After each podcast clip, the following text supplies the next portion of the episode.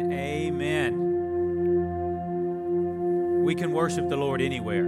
If the disciples did it in the lowest prison, surely we can do it in our homes and no matter where we are. We're glad you're joining us. You're streaming with us.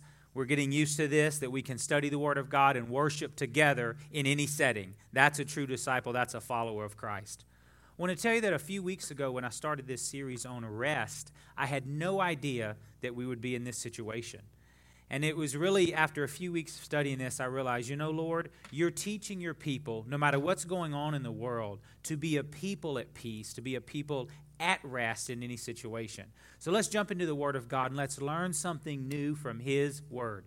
We started this series in Genesis chapter 2, 2 and 3, the first time we see the word rest, it's talking about God. In fact, it says it twice, once in verse 2 and once in verse 3 of Genesis 2. And it said God rested. Now, he wasn't tired, he wasn't exhausted. Rest means to inhale, to take breath, because for six days, God has been creating, creating universes, creating worlds, creating everything we see around us. And on the seventh day, he rested or he took breath and took inventory of everything. And we're going to study today Matthew chapter 11. So, Genesis was the first time we see rest in the Old Testament. Matthew 11 is the first time we see rest in the New Testament, and it's coming out of the mouth of our Creator, just like it did in Genesis. It's a beautiful picture in Matthew 11, 28, and 29. Jesus says this Come to me, all who labor and are heavy laden, and I will give you rest. Take my yoke upon you and learn from me, for I am gentle and lonely in heart, and you will find rest for your souls. It's a famous scripture. Many of you know it. But let's look at it closely. Let's pick it apart and really let's learn some things from God's Word. And I tell you, as I've been thinking about rest and understanding it, um, I've been looking for places to have rest and relaxation. And through all this corona and everything going on, there's really been some funny and fun things that make us laugh and create rest. I was watching, I was looking at some of them this week, and I want to show you just a few, just for fun, just so we can stay connected as a family. Because as a family, you need to laugh together. You play together, you work together, and you certainly need to laugh together. So this one made me laugh. This is the first one right here. Before one week of quarantine, after one week of quarantine. Let's look at another one. That's the social distance champion. Let's see what the runner up is. And one last one that we can all relate to I am telling you, some Cajun somewhere in the swamp created that.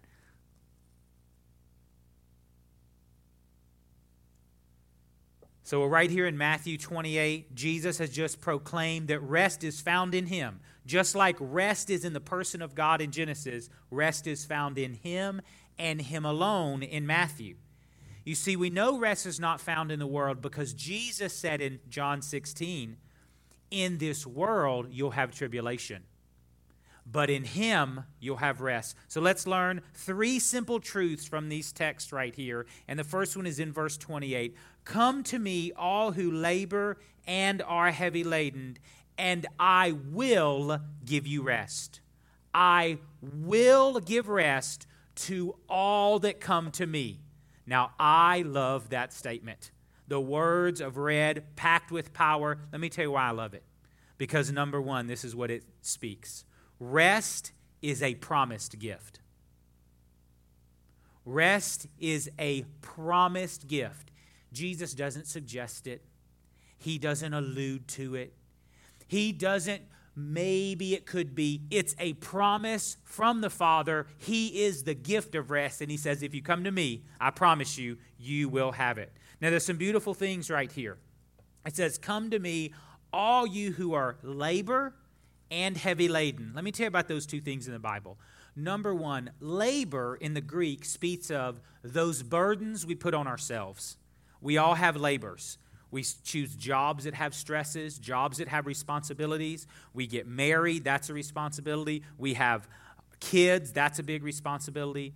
Labor speaks of the burdens we put on ourselves. We choose these burdens. So he says, Come to me when your life that you have chosen and the decisions you've made get too hard. And I'm going to give you rest in that. Not only does he give us rest for our lives as we've chosen to live holy lives in a wicked world, that's a, that's a burden sometimes. As we choose to serve, as we choose to forgive unforgivable people, he said you're going to find rest for all of that. But then the next one says, heavy laden. That speaks of the burdens other people put on us. So he says, Not only do I give you rest for your burdens that you put upon yourself, I'm going to give you rest for the burdens other people put upon you. I'll give you rest when the, the grocery store aisles are empty and those people who don't need 4,000 rolls of toilet paper, I'm still going to give you peace, even in all of that. So God gives rest internally for what we choose and the decisions we make. And God also gives rest when the world or other people put burdens on us. That is the promised gift. I will give you rest in yourself for your life, and I will give you rest no matter what the burden of the world is at the present time in history. That's what's a beautiful picture. Right now, the burden of the world is heavier than it was a few weeks ago. It's harder. Some of you may not be working. That is a burden that the boss put on you or the company put on you that you didn't have a few weeks ago. You had no idea that burden was going to happen. But God said, Come to me, and the burdens that the world has put on you, I'm going to give you rest for that. Now, that right there is the promised gift of God. And we can have peace and joy no matter what's going on in the world. I'm going to show you a Old Testament Bible picture of this, a beautiful picture of this in 1 Kings chapter 8. Verse 55 is what we're going to read, but let me tell you about this. So the Solomon is getting ready to dedicate the temple he has spent years building. His son his father David got all the materials together, set all of this up. It would be it was prophesied that a temple would be built. All of these things came together and right before the dedication of the temple, Solomon is on his knees with his hands lifted up to heaven, crying and thanking God, praying to him. And then he stands up, and this is 1 Kings 8 55. Then he stood and blessed all the assembly of Israel with a loud voice, saying, Blessed be the Lord who has given rest to his people Israel according to all that he promised, there has not failed one word of all his good promise, which he promised through his servant Moses. Listen to that statement. He is proclaiming that from when Moses wrote the law to right now, God has given rest to his people and not one promise has failed. Okay, why is that a big deal? Because when Moses gave the law, and when Solomon is speaking right now, over 400 years of history have happened already. 400 years, and Solomon, one of the wisest men, one of the greatest historians of all time, not just his time, stands up and says, Not one promise of God has failed. He has given rest to his people. We started 400 years ago, and guess what? We are still here resting in the promised land. And in fact, if we look today in history, are God's people in his promised land still? Yes, they are. So we see this beautiful picture that rest is promised, it's a promised gift. Christians, when we mm-hmm. come to Christ and we surrender our lives to Him, we need to let Him change our hearts and our minds, and we should not be a people that get worried when the, when the news says bad things. Because He's promised rest to us. He's promised rest for our lives now and whatever's going on in the world, all the burdens and heavy laden things. He's promised it.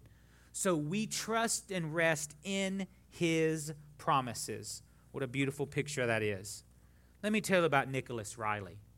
Nicholas Ridley was a Christian leader in the English Protestant Reformation in the 1500s. And in 1555, because of the leadership and the fighting, the deep, horrible, bloody fighting that was between Catholicism and Protestant, Protestantism, in 1555, Nicholas Ridley was to be executed. He was to be, in fact, burned at the stake. Well, the night before his execution, he was in prison, and his brother came to visit him. His brother, doing everything he could do to comfort him and encourage him, even offered to sleep on the floor in the prison with Nicholas. but Nicholas just smiled and looked at his brother and said, You don't need to stay here all night because this is my plan tonight. I will lay my head down and sleep in quiet as I ever did in my life because the God of peace I can rest in in strength in his everlasting arms. The Lord will meet me in all my needs. The next day, Nicholas was killed and met in glory with Jesus. You see, Nicholas understood something like we Christians understand rest was promised. Whether he was going to live another 50 years or die that next day, which he did in 1555, rest was promised, and Nicholas rested in the gift that God had given him the day he was saved.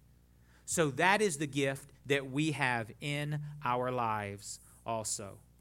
Not only is rest promised, let's keep looking at this in Matthew 11. That was verse 28. Look at verse 29. Take my yoke upon you and learn from me. Take my yoke upon you and learn from me. Well, let me tell you some things about the history of what's going on in the time right here. First of all, legend says, not in the Bible, legend says that Jesus actually was a yoke maker. He was a carpenter, we know that, and that he made yokes. And yokes back then were custom fit. So if they had a young animal, they would take a yoke and it was adjustable. You could move the straps up and down. It wasn't just one size fits all. It was a custom fit yoke. So they would take a young animal that was stubborn, like a young mule or a horse or a cow or an ox, and they would take the yoke and adjust it specifically so it could fit that animal. Then they would take an older, more mature animal that had plowed a long time and wasn't bucking or kicking or going all crazy, and they would yoke those two together. And that older animal would plow the field, and that young animal would quickly learn, because they were yoked together, that he had to act right, that he couldn't jerk around and all that. And this is the picture Jesus says Take my yoke of omniscience, of complete love. Take my perfect righteousness upon you.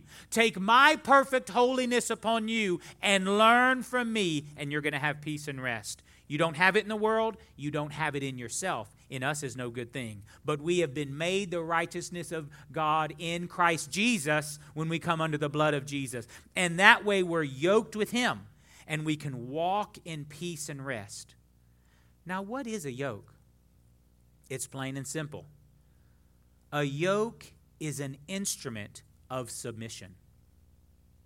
It is specifically designed to teach an animal to be submitted to the master's will. To what the master has planned, the yoke makes us submit to it. That is the picture that Jesus painted for rest. Let me ask you a question are you submitted in your life? First of all, are you submitted to Jesus Christ? Your Lord, your Savior. He is everything, and you submit to Him and you submit to His Word.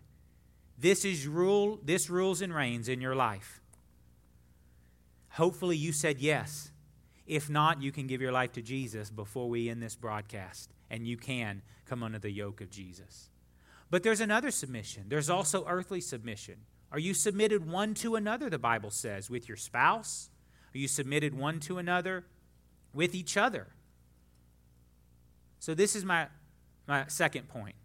Submission brings greater rest. Now, you may have not thought about it like that, but think about an animal. I, I love horses. I've loved uh, livestock all my life. I grew up with horses. And a horse is an amazing animal. It's a thousand pounds of solid muscle. You think about this horse that could, I mean, kick down a door with one foot easily. They strong, all of these things, these amazing animals. But when they're submitted and broken, that is when anyone can be around them. Let me tell you a story. Last year, I brought my kids to the police. Uh, they had a training session. The police had a training session, and what they were doing is they were showing all the the um, police animals, specifically the horses. They were showing police horses. So uh, we were at, at, downtown and they had a couple of police horses and it was amazing. They were taking these barrels and pushing them and knocking them over. They were running through these barricades and showing all what these horses could do. Now these were huge horses not some little 14 uh, hand quarter horse. These were huge morgan style almost clydesdale looking horses. And when the police officer sat on the horse he's like 10 feet tall so they did all these demonstrations there's like 50 kids there and several adults and to my surprise the police officer, once they ended the demonstration, uh, said, Kids, I want you all to come around and you can touch the horse and hang around the horse. And I'm thinking, wait a minute, I know horses. Even a horse that would accidentally step on someone's foot, you could break their foot.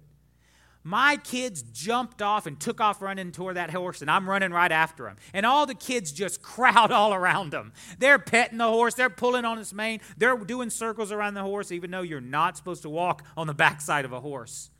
This horse never moved calm and collected, yelling kids, screaming, this and that. Then they get distracted and they're looking all over, they're hitting the ground. And this calm police horse just sat there in full submission.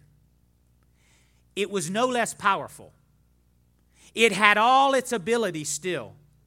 But even the smallest child was safe around a fully submitted horse. All of my children were, and I got a bunch of them. It's amazing when you think about this picture that it is submission that will bring rest and calm. If you're struggling in your home, as you have been there a lot the last few weeks, maybe you feel like you just want to get out. Get out, get some fresh air, do what you need to do. But I want to encourage you. Let God teach you submission, even to governing authority. Look, I, I didn't like not having church. I, I, we were a small church. I thought maybe we don't have to cancel. But I decided that we needed to, to submit to the governing authority because God is in control. He's the sovereign Lord of the universe, and I'm going to have rest submitting to Him. So I encourage you let submission grow in your life, and rest will grow also. This is what Jeremiah 6 16 says. Thus says the Lord Stand in the ways and see, and ask for the old paths where there is where the good way is, and walk in it. So if you walk in this submitted rest, look what it says when it finishes. Then you will find rest for your souls. That is a beautiful picture Walk in the path of submission. Walk in the old way, and your rest will increase in your home, in your heart, in your life, in your marriage. Now, this is why this is so important. Parents, let me ask you a question Can you give to your children what you do not have? No. I cannot give my children rest if I don't have it. And I will not have it without submission. So take my yoke. Jesus is saying, learn submission and rest will increase in your life. I'm going to tell you, in times like this, when everyone gets all antsy and upset, when the, you know, all these stressors are going on, this is when our faith in Jesus Christ distinguishes us from the rest of the world. We don't talk like them, we don't act like them, and maybe sometimes it's hard for the world to tell a difference. But right now, when we're at rest and peace, the world will go, Whoa, they have something I do not have. That is what Jesus is saying right here in Matthew 11 when he's saying, Take my yoke upon you. And he finishes verse 29 by saying, Take my yoke upon you and learn from me. Learn from me. That's a statement of discipleship. That's a statement of ongoing teaching, not a one time event, but a lifestyle. Christianity is not an event, it is a lifestyle we live based on the work of Jesus Christ in the cross. It is a lifestyle of discipleship. Let me ask you a question This week, have you prayed? Have you read your Bible? Have you spent time with the Lord? Have you spent time in Christian fellowship the best you could? Texting, online, doing right now? Have you spent time in good works? Those are all discipleship actions, and you'll know, know that you're learning from Him. We are to be disciples who learn from Jesus throughout our life. And that's what He's saying. Take my yoke of submission on you and walk with me until you breathe your last breath. Learning and submission and discipleship are much harder in our independent culture. But we have a biblical culture that supersedes everything else. And God wants to teach us that. That's how we're growing in the Lord. Let me tell you a story. There was a young woman who was getting ready to do a college entry. Uh, and so she filled out her application, and there was a question at the end that really bothered her. And the question at the end of the college application was this Are you a leader? She was very honest and very conscientious, and she struggled greatly with the question. She thought about it and she thought about it, but afraid to lie, she wrote on the application, no, and sent it off. She thought the worst. I'm not going to get into the school. This isn't going to happen. They're not going to let me in. And a few weeks later, she got a letter. And this is what the letter said from the college Dear applicant, a study of the application forms reveal that this year our college will have 1,452 new leaders. We are accepting your application because we feel it is imperative that we have at least one follower. you see, she decided she would be a learner, a disciple that we always think about leadership, leadership, and that is important, but we are followers, followers. We are learners, learners. We are submitted, submitted. And we say, Lord, I'll follow and I'll learn whatever you want me to learn. And I don't care if it's 101 or it's an advanced class. I don't care what you want to teach me. Just lead me and teach me. Here I am. I'm yours. And I want to encourage you rest will come in a greater way when you decide to be a follower and not just saying, I can lead. I was reading this text, and as we close, a scripture jumped out at me in the few verses before. But let me set this up. So, John the Baptist is in prison. Jesus' ministry has grown and is at its pinnacle. Many miracles have been done right here in Matthew 11.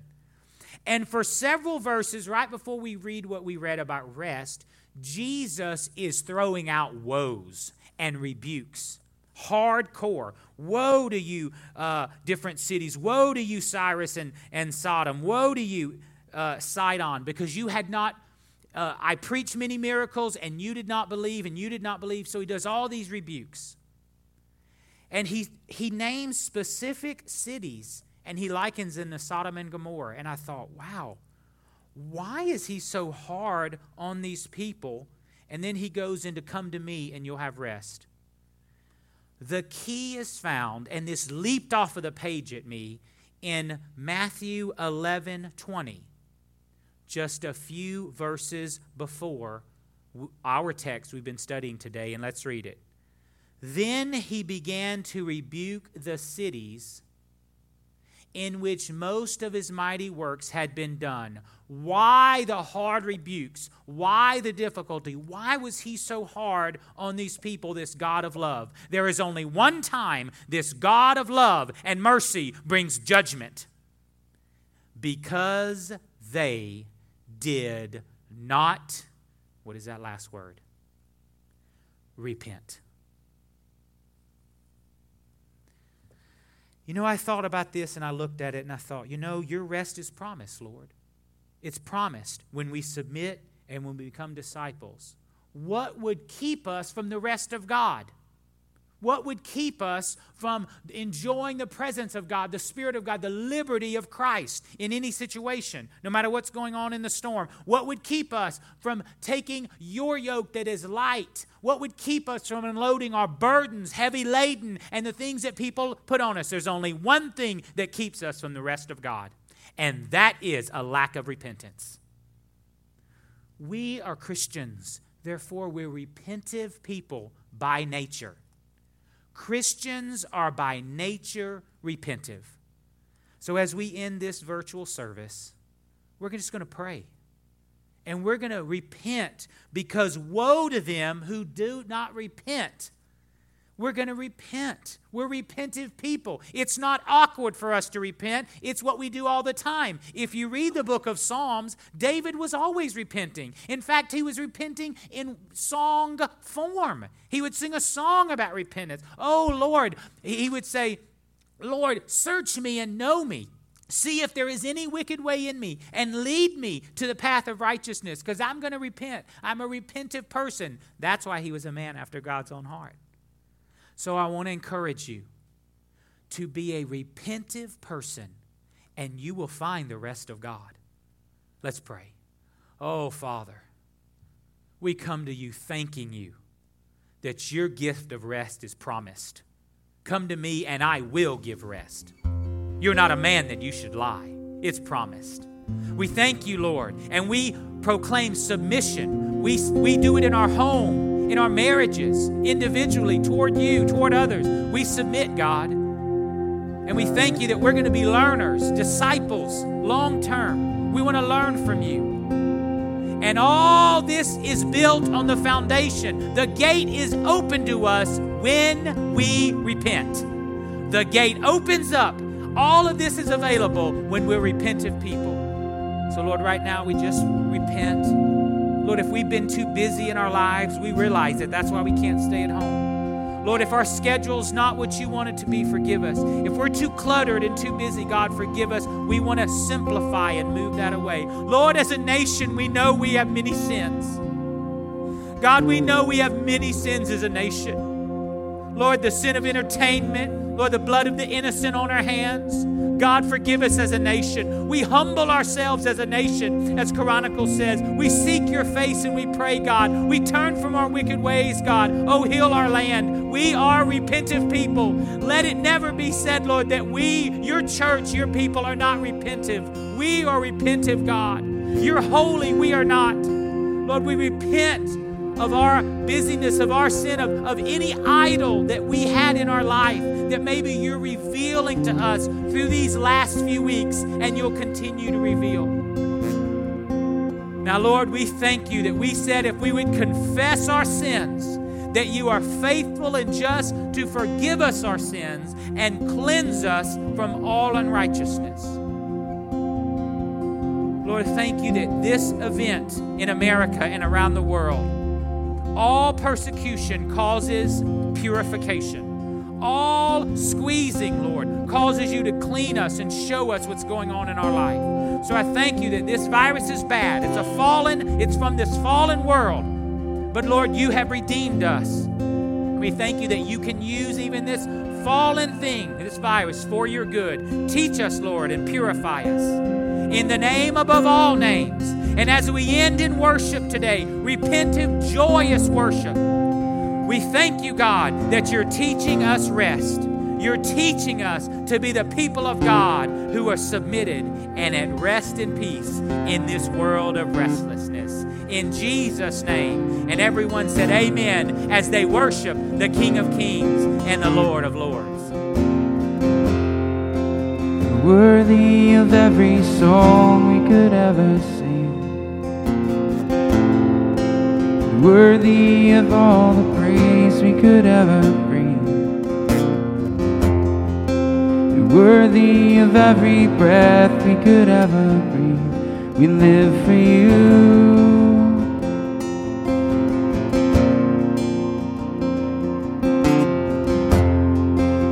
Jesus, the name above every other name. Jesus, the only one who could ever save. Worthy of every breath we could ever breathe. We live for you.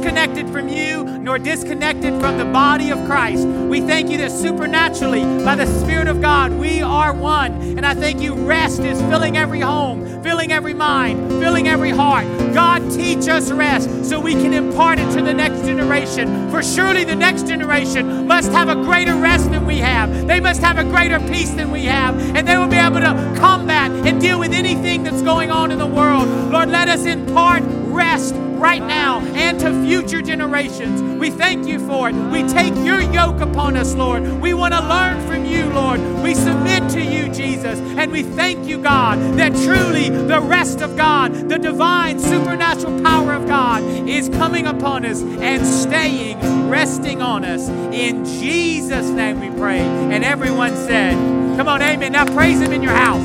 Thank Him right where you are. Thank Him right where you are. Right where you are. We love you. Comment, post. Have a blessed day.